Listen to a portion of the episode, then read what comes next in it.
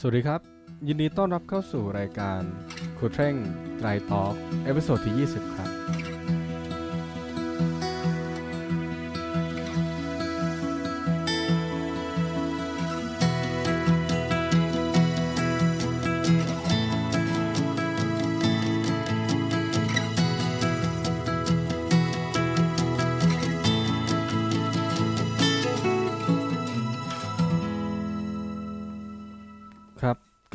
เลทนิดนึงนะครับสำหรับวันนี้เลทไปวันหนึ่ง ก็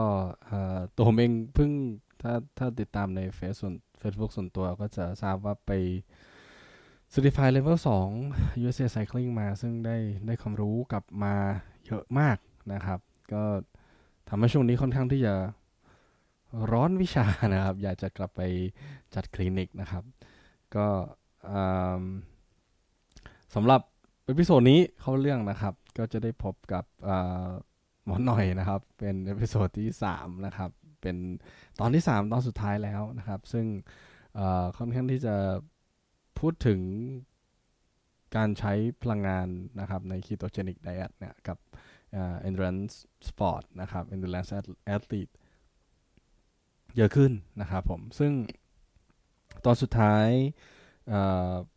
หมอหน่อยค่อนข้างที่จะสรุปไว้ค่อนข้างดีนะครับ แล้วก็ หลังจากที่คุยกันวันนั้นนะครับ ตอนท้ายก็ก็จะค่อนข้างเน้นว่าท้ายที่สุดแล้วนะครับ เดี๋ยวไว้บอกตอนปิดรายการละกันนะครับ เพื่อไม่ให้เป็นการเสียเวลานะครับ ก็เชิญพบกับหมอหน่อยได้เลยครับแล้วเรื่องกีฬาตอนนี้เป็นยังไงบ้าง เมื่อกี้เมนชั่นว่าแบบสามารถวิ่ง pace 6 pace 5ได้แล้ว แต่ว่าอืมในโดยรวมแล้วเป็นยังไงบ้างครับ ดีขึ้นนะ heart rate ก็ลงลงต่ำกว่าเดิม จากที่เคยเป็นทั้งๆที่เราไม่ค่อยได้ออกกำลังกายในช่วงแบบตั้งแต่ต้นปีมา แล้วก็หลังจากที่เราบอกว่าเรา adapt แล้ว ใช่ไหมวิ่งเกียวโตมาราธอนเออซึ่งดีกว่าทุกมาราธอนที่เคยวิ่งมา ไม่นับบองกิ้งจากการที่เราไม่ซ้อมว่าจะหัวเราะเพราะว่า มันก็มีจุดที่แบบเฮ้ยถึงสามสิบโลแล้วทุกอย่างหยุด แต่ว่าเราคิดว่ามันไม่ได้เกิดจาก เราขาดพลังงานแต่เกิดจากแลคติกแม่งคั่งทั้งตัว เนื่องจากมึงไม่ซ้อมมาแลคติกเทสโชว์ไม่มี มากกว่า ซึ่งซึ่งถามว่ามันมัน เอ้ย มันร่างกายมันดีขึ้น ถ้าถ้าซ้อมสักหน่อยน่าจะดีเหรอวะอืมเพราะว่าแต่แต่เขาก็พูดให้ฟังเหมือนกันว่ามันเหมาะ กับกีฬา endurance แต่ถ้าคุณเป็น sprinter วิ่งร้อยเมตรอะไรเงี้ยอืมอืมไม่ช่วยอะอืมเพราะว่าพวกนั้นเขาใช้ระเบิดเนาะระเบิดใช่พลังงานยังไง ไขมันมันก็ช้า ใช่คืเจ้าอ ATP ไม่ได้แบบเอามาใช้ได้ฝึกเดียว มันก็ต้องแปลเปลี่ยนนู่นปรับนี่อะไรเงี้ย ใช่ครับเขาเขาใช้เขาใช้โซนพลังงานอีกโซนหนึ่งซึ่งใช่ใช่ซึ่ง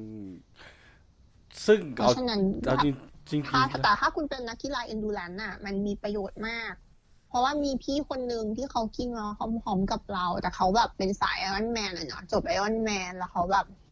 เขาก็เขาก็ทำนะ เราก็คุยกับพี่เขาเขาก็แบบดีเลยไม่ต้องเติม มีเติมบ้างนี่เขาเล่าให้ฟังว่าเขาเพิ่งไปปั่นใจโยกหกร้อยโลมาออแดกอะค่ะ ครับ บอกมาเติมช่วงหลัง เติมโค้กเติมอะไรอย่างเงี้ยแล้วฉิวเลย เออสำหรับ endurance อะเราว่ามันช่วย เอ่อคือถ้าถ้าถ้าพูดจริง ๆ แล้ว คือผมเป็นนักวิ่ง sprinter มาก่อนอ่าซึ่งซึ่งซึ่งในสังคมที่เราเป็นนักวิ่งระยะสั้นสำหรับผมคืออะไรที่ต่ำกว่า 800 เมตร เนี่ยคือสั้นหมดนักวิ่งระยะสั้นไม่มีไม่มีปัญหาเรื่องน้ำหนักเกินอยู่แล้วอะครับ เพราะว่าอืมณจุดหนึ่งคือคือ คือ muscle mass เขาเยอะมากแล้วอืมแล้วทุกอย่างเขาคนเคย muscle mass เยอะเหรอคะเคยครับ เคยนะเคอ๋อยนะโอเคโอเค ขอดูรูปด้วยนะ คือทุกคนที่ที่ที่ที่ที่เป็นแฟนผมมาเนี่ยเขายังบอกเลยว่า ถ้าเจอตอนนั้นน่ะเขาใช้คำว่ากูไม่เอามึงหรอก คือผอม ผอมแล้วก็มีกล้ามอ๋อ muscle mass สูง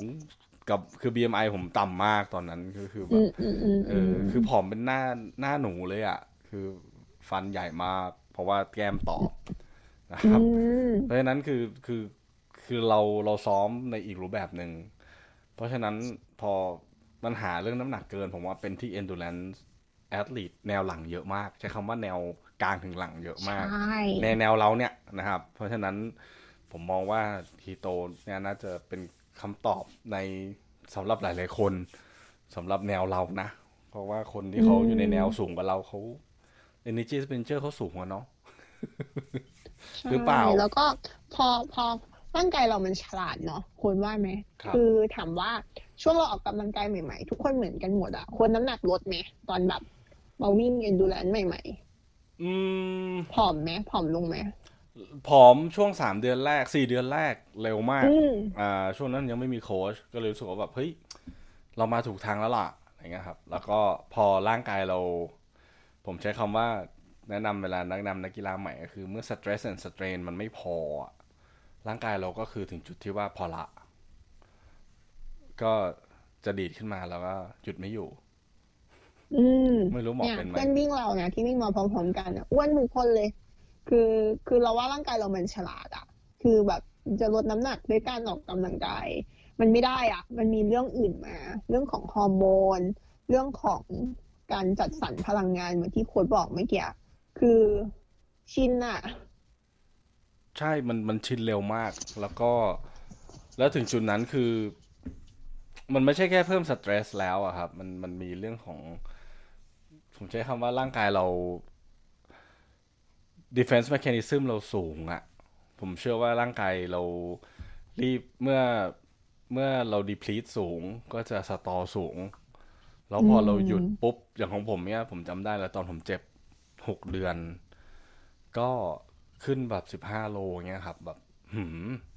หกเดือนแล้วไม่ใช่แค่ inactive ไม่ได้ in ไม่ใช่ไม่ไม่ใช่แค่ไม่ใช่ inactive เลยนะ ก็ยังแบบ active บ้างเอ่อวิ่งไม่ได้แต่ก็ยังมีว่ายน้ำยังมีปั่นอะไรเงี้ยครับ แต่ก็แบบ energy expenditure มันไม่เท่าเดิมแล้วไงครับ แต่ว่าร่างกายยังสตอเท่าเดิม เพราะฉะนั้นแบบ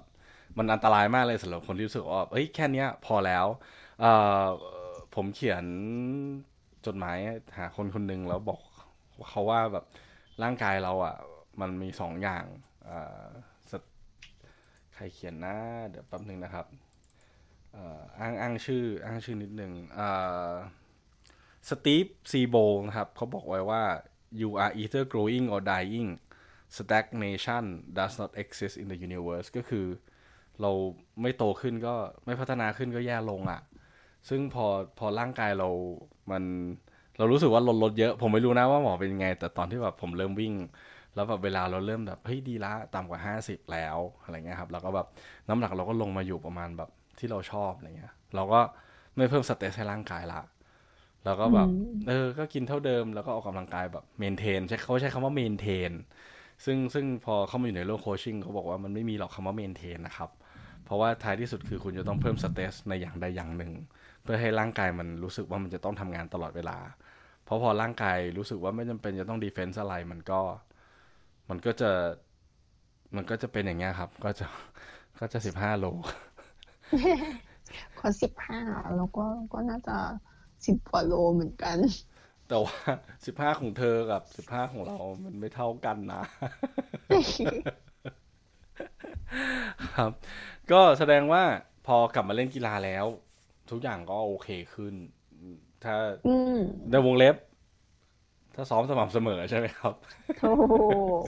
เพราะยังไงมันก็ต้องแบบมีมีตัวอื่นมาด้วยอะเนาะไม่ใช่เฉพาะแค่เรื่องของแบบการใช้ไขมันอย่างเดียวเออแต่ล่าสุด ล่าสุดเราเพิ่งไปอีไปแข่งวิ่งนาวิฟอกแข่งวิ่งกบมา ก็ ก็เออ ก็รู้สึกว่าร่างกายมันแบบ โอเคนะ เพราะว่า ก็ไม่ได้ซ้อมเลยอะเนาะเยี่ยมมากครับ ซ้อมน้อยมากก็คือแบบเหมือนวิ่งตามงานเฉยๆอะไรเงี้ยแทบจะไม่ได้ซ้อมเลยอะไป คือเรารู้สึกว่าการจัดสรรพลังงานอะเออมันดีขึ้น อืม ทีนี้คำถาม อันเนี้ยผมว่าหลาย ๆ คนจะแบบ โดยเฉพาะคนทั่วไปที่ได้ยินเรื่องเนี้ยเพราะว่าเอาจริงๆอย่างกระแสแอดกินส์มันก็แบบพอมันขึ้นมามันก็แบบ มันก็มันก็บูมนะครับทุกคนก็คิดว่าอันนี้ดีที่สุดหรือว่าถ้ามากระแสกระแสที่เป็นเขาเรียกอะไรนะ ที่กินเฉพาะ legumes กับถั่วอ่า paleo diet อย่างเงี้ยครับอ่า paleo อ่า paleoอะไรเงี้ยคือหลาย ๆ อันที่มันขึ้นมาแล้วแบบทุกคนที่คิดว่าเฮ้ยอันนี้คือแบบอันนี้คือดีอันนี้คือไม่ดี ซึ่งซึ่งซึ่ง ซึ่งเป็นธรรมชาติของคนอะที่แบบขาวกับดำทีนี้พอเราพูดกันเรื่องคีโตมาชั่วโมงกว่าแล้วเนี่ย อันนี้คือ diet ที่ดีที่สุดไหมอะครับ ไม่เราว่าจริงๆ diet มันจริง ๆอะ เราต้องเข้าใจร่างกายก่อน เนาะว่าแบบมันมีหลายปัจจัยที่ทำให้เรามีน้ำหนักที่เพิ่มขึ้นเมื่อเราอายุมากขึ้นอืมแล้วว่าไม่ว่าจะเป็นการคุมแคลอรี่ บางคนก็จะเชื่อเรื่องการคุมแคลอรี่ การกินคีโตน การกินพาลิโอ แต่ว่าต้องดูดูเราเป็นหลักก่อน ถามว่าดีที่สุดไหมเราว่า มันตอบโจทย์สำหรับคนที่มีอินซูลินรีสิสแทนก็คือในกลุ่มไหน ในกลุ่มที่เราพยายามลดน้ำหนักออกกำลังกาย แต่ว่าร่างกายมันสะสมไขมันเรื่อยๆ หรือว่าไปตรวจเลือดแล้ว ค่าน้ำตาลเริ่มสูงขึ้น เริ่มสะสมไขมันหน้าท้องเยอะขึ้น พวกเนี้ยส่วนใหญ่เนี่ย ถ้าไปดูอะก็จะเริ่มมีภาวะที่ฮอร์โมนมันผิดปกติ กลุ่มเนี้ยเหมาะนี่เราเพิ่งมีพอโค้ชถามได้จังหวะเลย เราเพิ่งมีเรามีแฟนเพจด้วยนะเอ้ามีตั้งหลายมีตั้งนิดนึงเขาหลังไม่มาคุยกับเรานี่แหละ เรื่องเขากินแล้วเขาแย่ลง อืมเขาไม่ได้คือเขาเป็นผู้หญิงผอมแหละ จริง ๆ เราถ้าเราดูน้ำหนักส่วนสูงเขาเราว่าเขาค่อนข้างผอม แล้วเดิมเขาก็เป็นหุ่นแบบ ไม่ได้อ้วน ไม่ได้มีแฟตเยอะ แต่ว่า สามีเขากินคีโตนแล้วคีโตจนิกไดเอทแล้วสามีเขาสุขภาพดีขึ้น น้ำหนักลดสุขภาพดีขึ้นเขาก็อยากกินบ้าง แต่พอเขากินมาได้สักระยะหนึ่งอะเขาอ้วนขึ้นอ้วนขึ้นในที่นี้หมายถึงแฟตเยอะขึ้น จากที่เคยแบบเหมือนมีกล้ามท้องก็ลงพุงอืม แล้วก็มีแบบเหมือนคนป่วยท้องป่องตลอดเวลา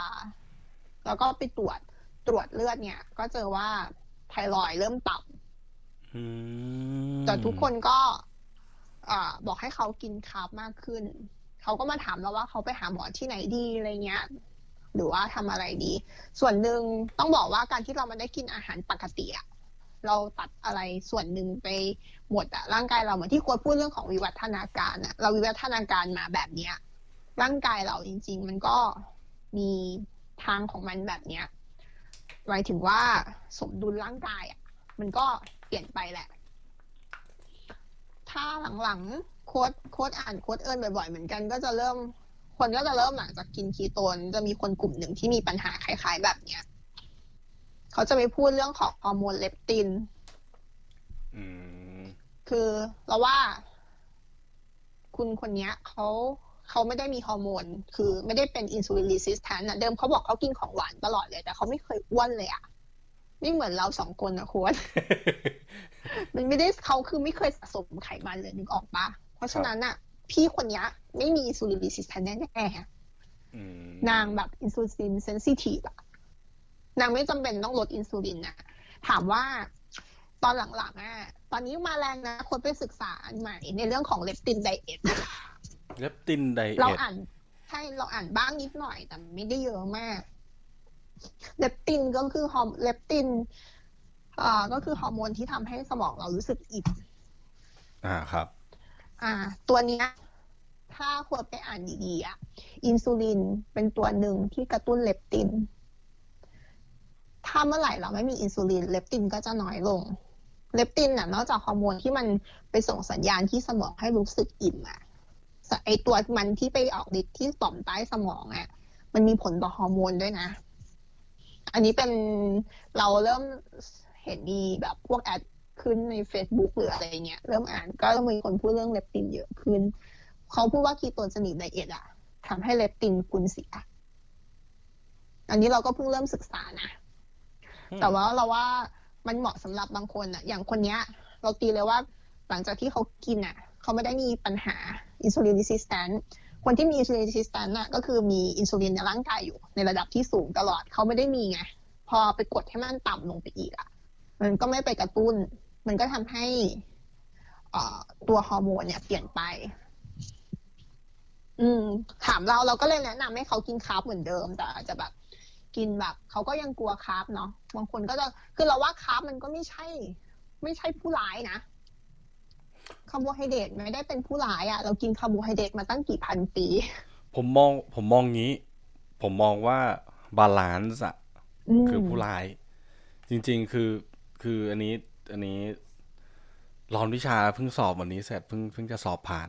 เพราะฉะนั้นเอ่อ yes ไปฉลอง ฉลองฉลองฉลองแล้วครับ เพราะฉะนั้น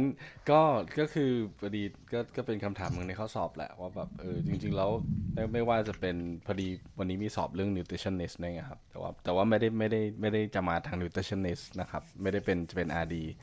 เอ่อก็รอรอนี้ไตเติลใหม่จะอยู่จะอยู่ในในวันที่ออกนี่แหละ ก็ก็เอ่อผมเขียนไปในตอนสอบมันเป็นข้อสอบข้อเขียนก็คือว่าแบบ ผมว่า imbalance เนี่ยเป็นตัวที่ทำให้ทุกคน มีปัญหาเรื่องเรื่อง obesity ก็คืออมไม่ไม่ใช่ว่าคือคือคุณจะกินอันเนี้ยเยอะออกไปก็ไม่ก็ไม่ได้ ทุกอย่างคือมันต้องมีสัดส่วนที่เหมาะสม ถ้าทุกคน ถ้าถ้าเป็นของอเมริกาก็คือถ้าถ้าทุกคน follow my plate สัดส่วนที่เหมาะสมที่ควรจะต้องอยู่ในจานอย่างเงี้ย ผมว่ามันก็มันก็จะเป็นไกด์ไลน์ที่ดีอะครับ ไม่ใช่ว่าแบบเออเพราะว่าผมเชื่อว่าร่างกายแต่ละคนมันมันก็มี individual individualize ของตัวเองอะครับ บางคน ไม่งั้นนักกีฬาผมคงไม่ต้องไปทำ metabolic card ที่ดูว่าเราเบิร์นfat ketogenic diet ใช่แต่ว่าเท่บางไหร่คนก็บอกครับยิ่งโดยเฉพาะถ้ามี insulin resistance เนี่ยเหมาะมากก็มีอีกคนหนึ่งเพื่อนเพื่อนเราเอง เพื่อนเราอะเขาโค้ชเคยเห็นในโฆษณา60วันผอมได้ไหมอะอันนี้บ้านคนอื่นอีกแล้วเราไปไปเผาบ้านเขาปะวะเออไม่ครับเผามาเลยครับ ไม่ซีเรียสอยู่แล้ว คือคือเราก็เข้าใจเขาใช้เขาใช้ในเรื่องของ เรื่องของพลังงานเป็นแบบเหมือน rolling rolling energy อะครับแบบเราเผาผลาญน้อยลง หลอกร่างกายเพิ่มขึ้นลดลงอะไรอย่างเงี้ย ที่เพื่อนเขาเล่านะ ซึ่งนางอะก็ผอมลงนะในช่วงแรก แล้วก็แต่เขาก็จะใช้การออกกำลังกายมี cardio มี weight training ด้วยเนาะก็ใช้วิทยาศาสตร์การกีฬาแหละ แต่ปัญหาคือเมื่อผอมลง คือบางคนก็ success กับอันนี้นะ นางก็ success นะช่วงแรก นางก็แบบลดลงเยอะอะจากหกสิบกว่าก็ลงเหลือ แต่ยังไม่พอใจอยากผอมกว่านี้อีก เขาก็เลยปรับปรับเหมือน หลอกร่างกายลดแคลอรี่ก็เพิ่มไปแล้วเพื่อจะลดใหม่ เพื่อให้ร่างกายมันลดอีก แต่พอลดรอบหลังอะน้ำหนักนางไม่ลดแล้วนางออกกำลังกายเยอะมากนะ cardio อาทิตย์ละน่าจะเกือบสองร้อยนาทีนะโค้ชอืมร้อยห้าสิบอะซึ่งซึ่งอันเนี้ยคุณไอซ์เจ้าของเพจ Thai Keto Pal อะนางก็เคยอยู่ใน พี่เขาเรียกนางให้สุภาพ พี่เขาก็เคยอยู่ในกลุ่มนี้มาก่อนอืมแล้วเขาไม่สำเร็จเขาเลยออกมาทำคีโตน เพื่อนเราคนเนี้ยนางก็ถามเราเรื่อยๆเลยอะตอนหลังก็คือหลังจากที่เพิ่มเพิ่มแคลอรี่ขึ้นไปนางน้ำหนักขึ้น แต่คราวเนี้ยทำยังไงก็ไม่ลง เพิ่ม cardio ไปเท่าไหร่ก็ไม่ลง ลดแคลอรี่ลงมาเหลือพันสามพันสี่ก็ไม่ลง อืม เพราะฉะนั้น เราว่ามันไม่มีสูตรตายตัวแล้วเดี๋ยวเนี้ยเรื่องของการคุมแคลอรี่อะมันเป็นเรื่องเฉย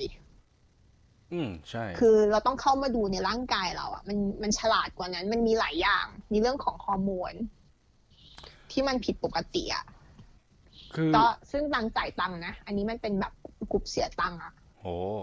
นางก็กำลังจะออกจากอันนี้แล้วแหละเดี๋ยวเราจะให้นางมาลองกินคีโตนเพราะเราว่านางมีอินซูลินรีสิสแทนร่างกายนางเครียดมาก อินซูลินรีสิสแทนเราก็แบบมันมันเครียดมากอะมันออกกำลังกายขนาดนั้น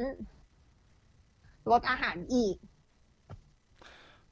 ผมว่ามันเป็นเรื่องถ้าถ้าในเคสนี้นะ ผมว่าแบบเออมันถ้าคือมันเป็นเรื่องของคือผมเชื่ออย่างหนึ่งอันนี้ผมตอนนี้ยังอยู่ใน process ของการเอ่อเรียน sport psychology แล้วก็ณณจุดหนึ่งก็คือร่างกายเราอะ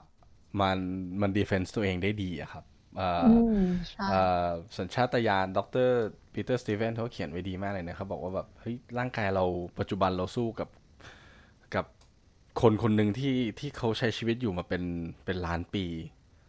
ซึ่งก็คือสัญชาตญาณของเราอะครับ ซึ่งก็คือ limbic system ใช่ไหมครับ ที่แบบเฮ้ยเราเราอยู่รอดมาได้ทุกวันนี้ก็เพราะว่าไอ้ limbic system นี่มันแข็งแรง เราจะกินตอนไหน เราจะนอนตอนไหน เราจะต้องตื่นตัวตอนไหน เราจะต้องสะสมไขมันตอนไหน หิวตอนไหนเซ็กซ์ไดรฟ์ตอนไหน ซึ่งผมมองว่าเมื่อเมื่อเราไปทำลายตรงนั้นทำให้มันลวนนะครับ ร่างกายเราก็รู้สึกว่าเฮ้ยมันจำเป็นที่จะต้อง มันจะต้องดีเฟนซ์มันจะต้องป้องกันตัวเองครับ ผมก็เลยมองว่า เมื่อเมื่อลดแล้วแล้วเราไปกระตุ้นให้มันขึ้นอีกอะ่ะ ผมเชื่อว่ามันก็คือร่างกายมันก็คือ คือห่วงตรงนั้นแล้วอะครับ ทีนี้มันอืมไม่รู้ไม่รู้ผมคิดในแนวนี้นะ ซึ่งผมไม่ได้คิดเป็นแนว nutritionist แต่ผมคิดในแนวของแต่เรา psychologist ไงอ่าฮะที่แบบว่า เอ้ย แต่เราก็มองมองในแง่ของฮอร์โมนได้แหละ ร่างกายเราฉลาดไงใช่มันก็ครับปรับฮอร์โมนใหม่หมดแหละอืมอืมก็เราเป็นก็ว่าเราก็อย่างแบบเดี๋ยวนี้ ว่าเดี๋ยวนี้เรื่องของสารอาหารก็พูดอย่างในเรื่องของฮอร์โมนต่างๆ ของร่างกายไม่ว่าจะเป็นคอร์ติซอลอินซูลินไทรอยด์ก็มีหลายศาสตร์แหละ อย่างแบบเรื่องของอินซูลินนอกจากคีโตนบางคนก็จะทำ intermittent fasting อันนั้นก็ก็พูดในเรื่องของอินซูลินเหมือนกัน ก็อืมถ้าถ้าศาสตร์เยอะอะเดี๋ยวนี้ต้องศึกษาแล้วก็แต่ละคนเราว่ามันได้ผลไม่เหมือนกัน ถูกซึ่งซึ่งท้ายที่สุดแล้วเราเราต้องเลือกแล้วก็แล้วก็ต้องเข่งครัดกับมันก็คือ อันนี้อันนี้ยกตัวอย่างนะ ในในตารางผมเลยอะว่าแบบถ้าใครอยู่ในตารางผมผมจะบอกว่าไม่ให้เปลี่ยนไดเอท ไม่ให้เปลี่ยนไดเอทเลย อาจจะแบบว่าอือเฮ้ยหือผมใจแคบบอกไม่ใช่ ถ้าคุณจะไปแข่งอะไม่ให้เปลี่ยนไดเอทแข่งกันมาแล้วอะอย่าทำอะไรเรื่องของคุณ แต่ว่าของผมอืมคือคืออะไรที่แบบว่าเราเราเริ่มมาแล้วอะผมจะไม่เสี่ยงให้มันพังไงซึ่งซึ่งอืมถามว่าผมเปลี่ยน diet ตอนไหนคือสิบเดือนก่อนที่จะถึงไอรอนแมนซึ่งมันมันเพียงพอที่จะแบบให้ร่างกายมัน ถ้ามันพังมันยังกลับมาได้ไงครับ ซึ่งซึ่งผมมองว่า เวลาเราเปลี่ยน diet หรือว่าไปในในศาสตร์ไหนก็ตามมันมีความเสี่ยงของการได้หรือไม่ได้อะไม่ใช่ไม่ใช่ทุกคนจะจะจะได้อะครับผมมองอย่างนี้นะเพราะว่ามันก็เหมือนหลักการ coaching ว่าแบบเฮ้ยตัวผมเองก็ไม่ได้สามารถโค้ชทุกคนได้เออหลาย ๆ คนเข้ามาเราก็แบบรู้สึกว่าเฮ้ยตารางไม่ใช่แล้วมันไม่ work ก็เหมือนกันนะครับ diet ผมมองว่าแบบ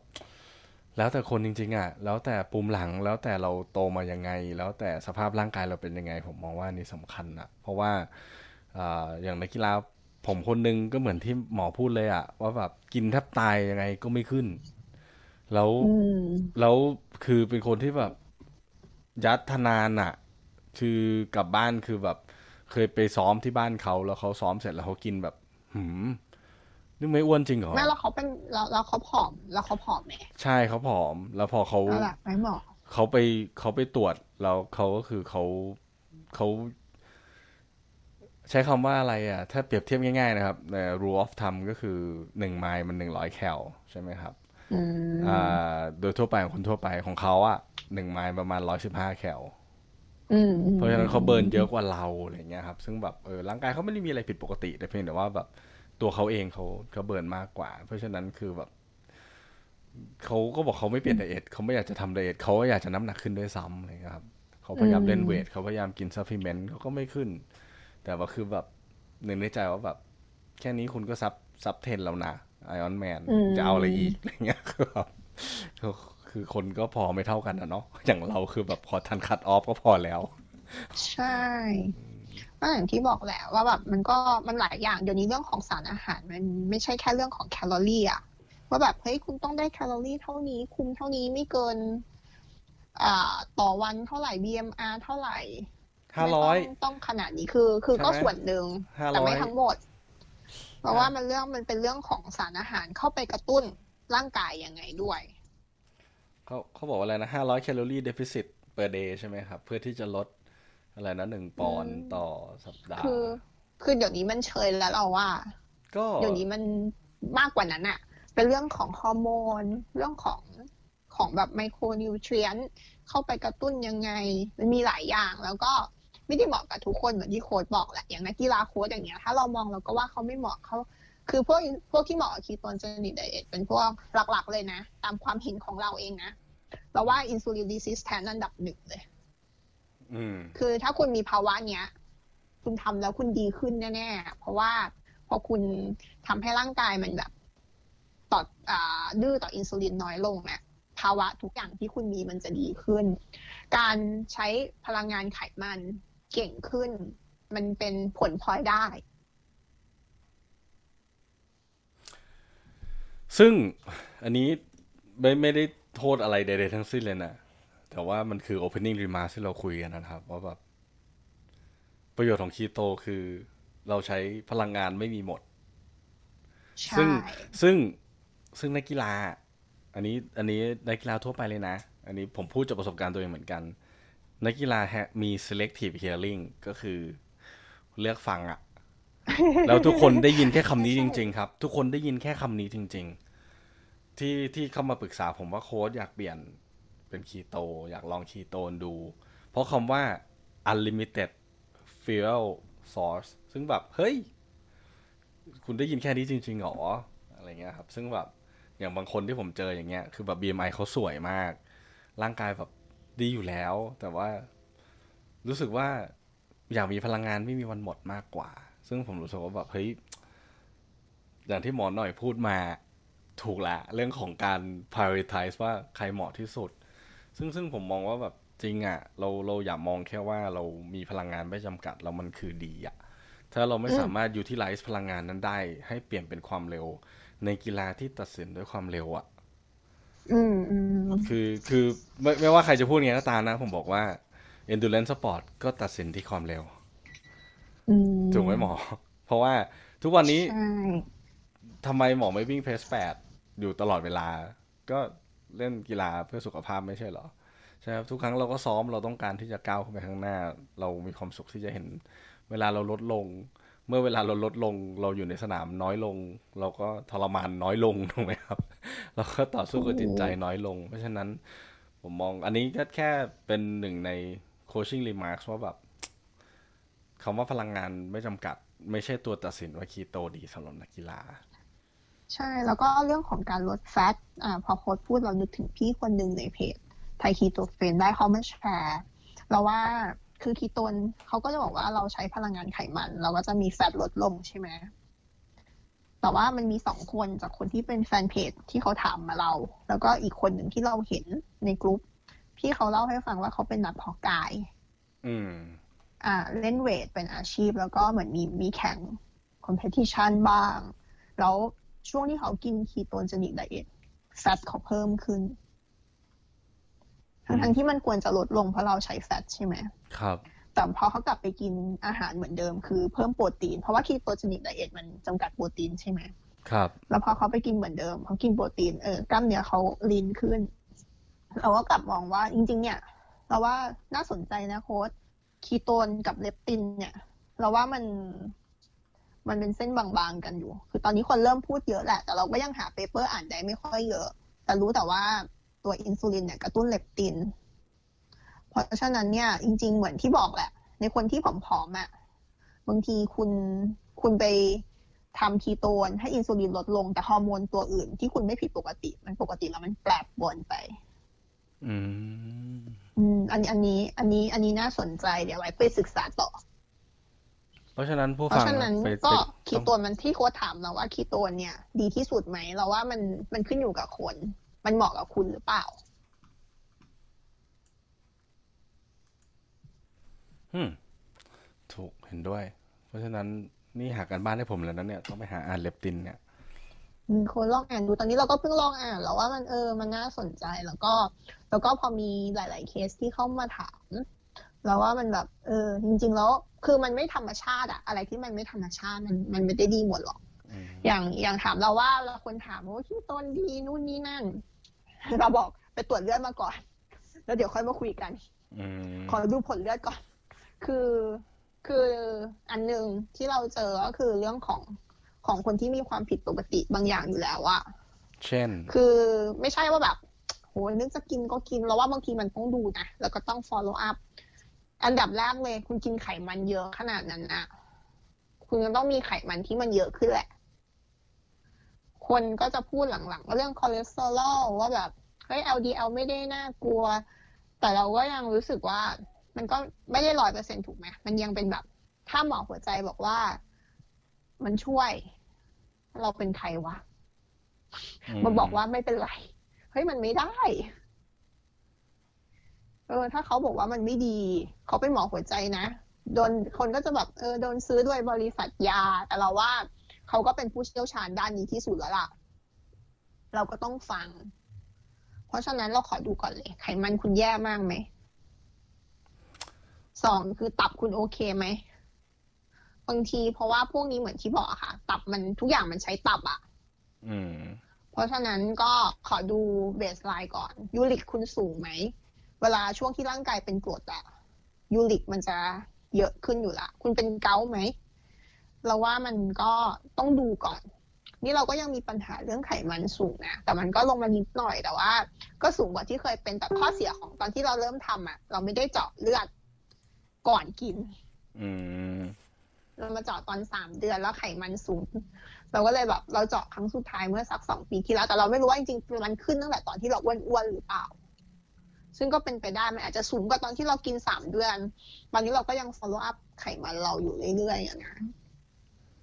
ถ้าเป็นเกาลักเตงอะกินได้ไหมครับ เกาเนี่ย ช่วงแรกต้องระวังมากเลย เพราะช่วงที่ร่างกายคุณเป็นกรดอะครับใหม่ๆ ก่อนที่ร่างกายจะปรับตัวได้นะร่างกายคุณเป็นกรดถึงมันไม่ได้เป็นเยอะอะมันก็นิดหน่อยแต่แต่ว่า มันก็ทำให้การขับยูริกอะมันแย่ลง ถ้าถ้าแล้วถ้า diabetic สมมติว่าเป็นแบบน้ำตาล guideline ใหม่ก็น่ากลัวนะ เอา guideline เก่าแล้วกันร้อย อย่างเงี้ยครับอือหืออ่าผมเคยได้ยินมาว่าจริงๆแล้ว ketogenic มันมันถูกดีไซน์มาสำหรับคนที่เป็นเบาหวาน ใช่ เพราะว่าคนที่เป็นเบาหวานเนี่ยใน type สองนะมันเบาหวานในอ่าชนิดใช่ที่ไม่หนึ่งไม่ใช่คือแทบแทบไม่มีวันอินซูลินใช่ไหมใช่ครับร่างเอ่อเซลล์อินเซลล์ที่ตับอ่อนที่มันสร้างอินซูลินถูกทำลาย กับไทป์สองคือคนที่เป็นอินซูลินรีสิสแทนอืม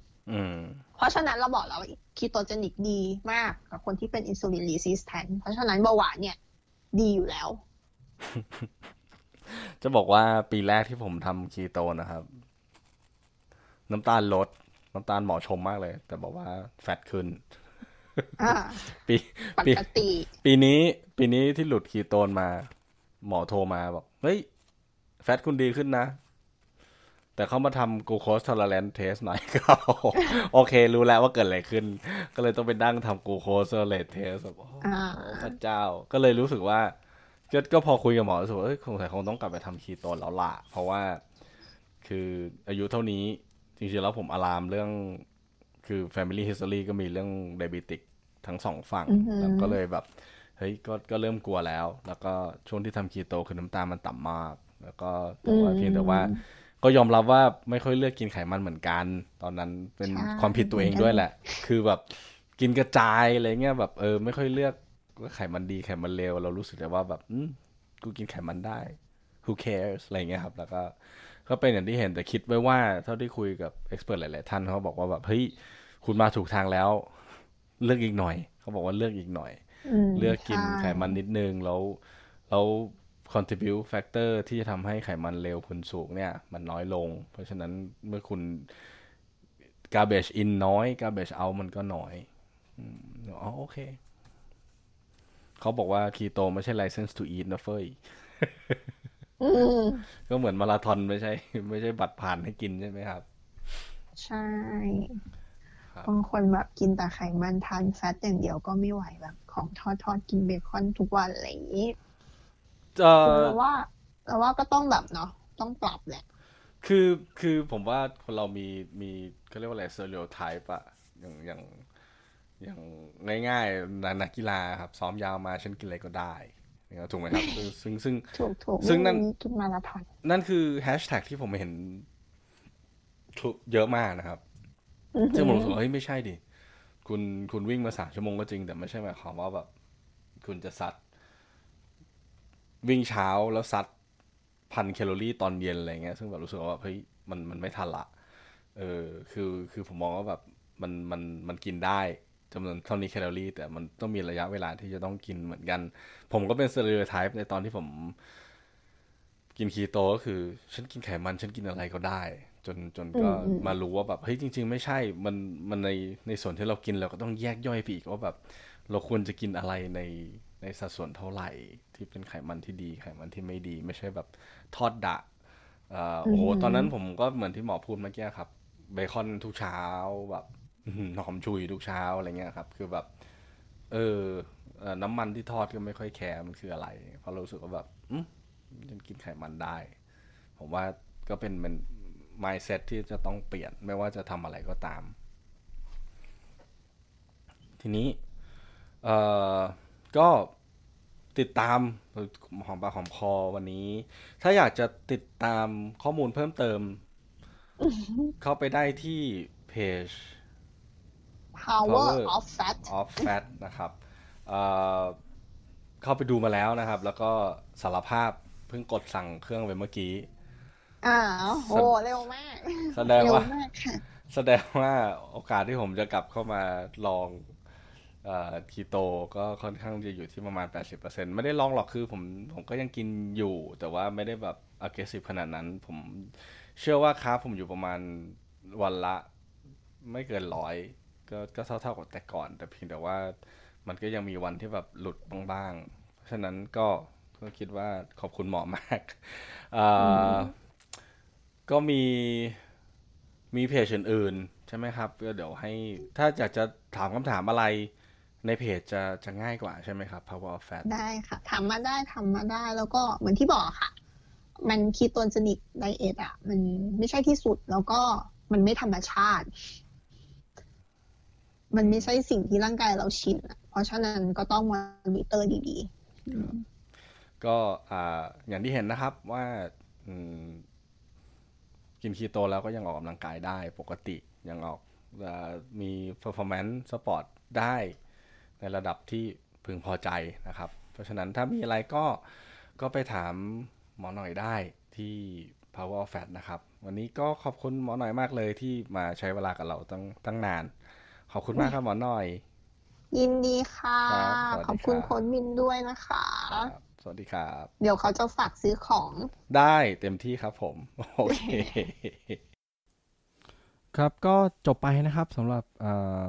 การสัมภาษณ์ของหมอหน่อยก็จะได้เห็นว่านะครับว่าเมื่อเปลี่ยนไดเอทแล้วก็ยังสามารถออกกำลังกายได้อยู่ แล้วก็อยากจะย้ำในจุดที่หมอหน่อยบอกนะครับว่าคิโตเจนิกไดเอทไม่ใช่ที่สุดนะครับท้ายที่สุดแล้วร่างกายก็จะจะต้องปรับตัวนะครับ ไม่ว่ากับไดเอทใดก็ตามนะครับ อยู่ที่เรา ท้ายที่สุดแล้วเบสิกสุดๆของการถ้าเราจะควบคุมน้ำหนักก็คือแคลอรี่อินและแคลอรี่เอานะครับ นั่นเป็นจุดที่สำคัญที่สุดเลย no matter what you eat นะครับ แล้วก็อีกจุดหนึ่งที่สำคัญสำหรับนักกีฬา endurance athlete ที่อยู่ในระดับสูงนะครับ ผมจะเน้นครับระดับที่เน้นความมีความเร็วนะครับ ก็ท้ายที่สุดแล้วนะครับ ระยะเวลาสเต็ปต่างๆนะครับ ในการ utilize ATP เนี่ย ก็ยังจำเป็นที่จะต้องใช้ไกลโคเจนอยู่นะครับ เพราะฉะนั้นเมื่อเลือกที่จะใช้ไม่ว่าจะเป็น endurance athlete ระดับ long course นะครับ ไม่ว่าจะเป็น Ironman Half Ironman Marathon หรือว่าอะไรก็ตามที่มันเป็น long course ครับ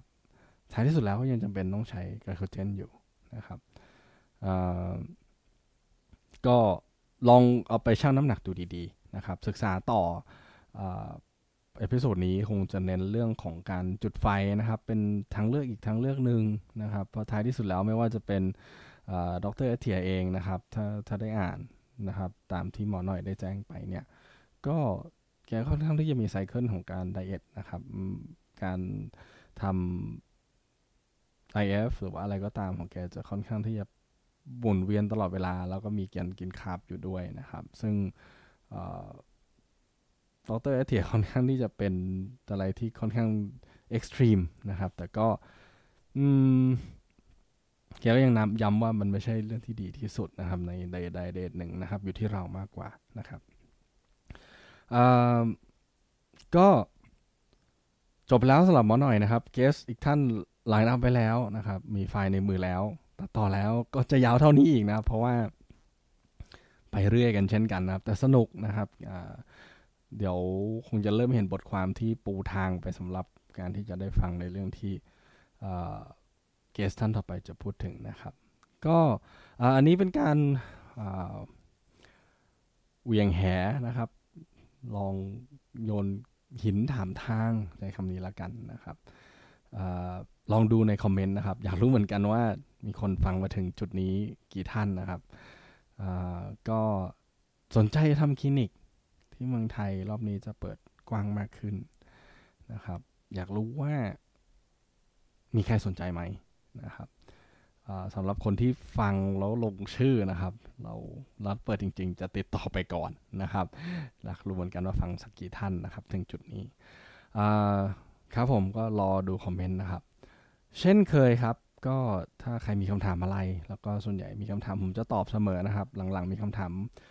ค่อนข้างเยอะนะครับ ที่เกี่ยวข้องกับเรื่องของการซ้อมนะครับ เป็นคำถามว่าเจอนั้นเจอนี้ ซึ่งซึ่งผมเต็มใจตอบนะครับ แต่ถ้ามาเป็นคอร์ดตารางเนี่ยค่อนข้างจะอาจจะข้ามไปนะครับมีคำถามอะไรสงสัยอะไรสามารถติดต่อผมได้ใน Message ที่ Facebook Page นะครับ ลูกขนุน running by ครูเท่งนะครับ running กับ by เป็นภาษาอังกฤษนะครับ หรือว่าถ้าอยากจะส่งเป็นอีเมลก็ kt try talk at hotmail com นะครับผม ก็สำหรับ episode ที่ 20 นะครับ ขึ้นเลข 2 แล้วนะครับ ก็ ketogenic diet กับ endurance sport ก็ตอนจบก็ขอลาท่านผู้ฟังเพียงเท่านี้เราเจอกันใหม่